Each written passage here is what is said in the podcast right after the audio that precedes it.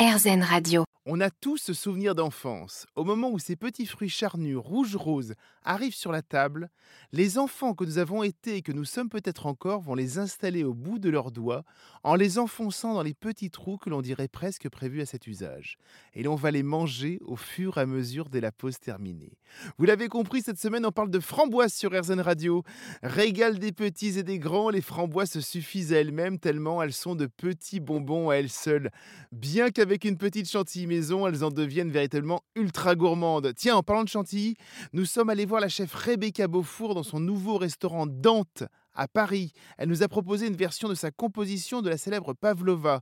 Alors l'histoire n'est pas bien claire de la pavlova. hein. Ce serait la création d'un chef néo-zélandais ou australien en l'honneur d'une danseuse star des années 20. Anna Pavlova. C'est une véritable guerre de revendications entre les deux pays qui rappelle à moindre échelle celle du pain au chocolat et de la chocolatine chez nous. Très peu sucrée, elle termine en beauté un repas et uniquement avec des framboises. Nous sommes complètement fans. On va faire une pavlova avec une crème montée vanille, une confiture de framboise, des framboises fraîches et dans la meringue on a rajouté un petit peu de cannelle. C'est magnifique la pavlova. On a un mélange de crème et de fruits et avec effectivement de la chantilly, avec de la meringue, de la crème montée et des fruits. On est vraiment sur du très régressif, du très traditionnel mais ça marche très bien. Et euh, ce qui est très sympa avec la pavlova c'est que selon la saison on peut décider de faire une pavlova aux agrumes, aux fruits On rouges. peut faire une pavlova toute l'année en fait. On peut On faire peut des faire une pavlovas toute l'année. Oui, c'est ça. ça, hein. Donc aujourd'hui on est parti sur de la framboise. Vous avez pris trois petites meringues, Ouais. vous les avez mis dans l'assiette. Ensuite, qu'est-ce qui se passe? Donc la meringue déjà on l'a faite euh, la veille pour pouvoir la faire sécher toute la nuit. Mhm. Dedans on a rajouté un petit peu de cannelle pour euh, la rendre un petit peu euh, originale. On a fait une crème montée avec de la vanille fraîche, donc gousse de vanille de Madagascar. Et on vient sur l'assiette disposer les trois meringues. La meringue elle est individuelle pour que ce soit plus facile dans l'assiette pour pouvoir vraiment déguster sans avoir une grosse meringue trop imposante. Et comme ça elle est bien sèche à l'intérieur, c'est très agréable. On vient mettre de la crème fouettée, un petit peu de confiture de framboise.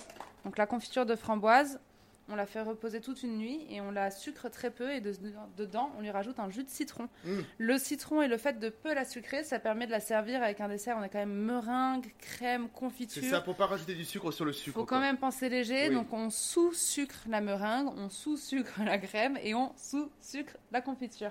Donc la confiture qui a une très belle texture, donc on voit vraiment qu'on est sur le fruit frais, une, confiture maison dans laquelle on rajoute pas du tout de gélatine.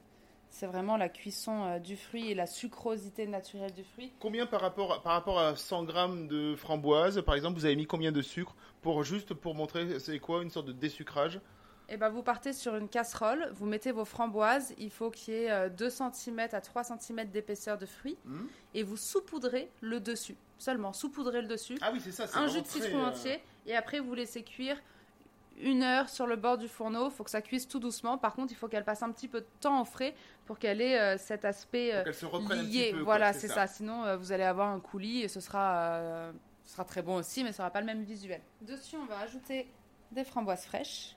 Ah, c'est joli, c'est joli. Juste comme ça, effectivement, on, on a tous le- les goûts et les. On n'a besoin de rien d'autre. Non, c'est ça, c'est tout simple. Et si vous voulez vous faire plaisir, vous pouvez rajouter une petite pousse. Ici, on va mettre de la menthe. Ça marche très bien avec le fruit. Oui. Et ça va rendre le visuel euh, un peu plus attrayant. C'est très très joli. Effectivement, voilà, on a ce côté blanc, rouge rosé et donc vert avec la menthe. Et c'est magnifique. Ce classique de la cuisine française qu'on peut faire euh, à toute saison et qu'on a décidé de faire aujourd'hui euh, avec de la framboise euh, qui nous représente bien ici au restaurant parce qu'on est dans la gourmandise et on se fait plaisir. Merci Rebecca Beaufour. Avec plaisir, Fred. Très très joli dessert. Si vous ne voulez pas vous lancer dans les petites meringues, on peut en trouver de délicieuses dans le commerce. À très bientôt.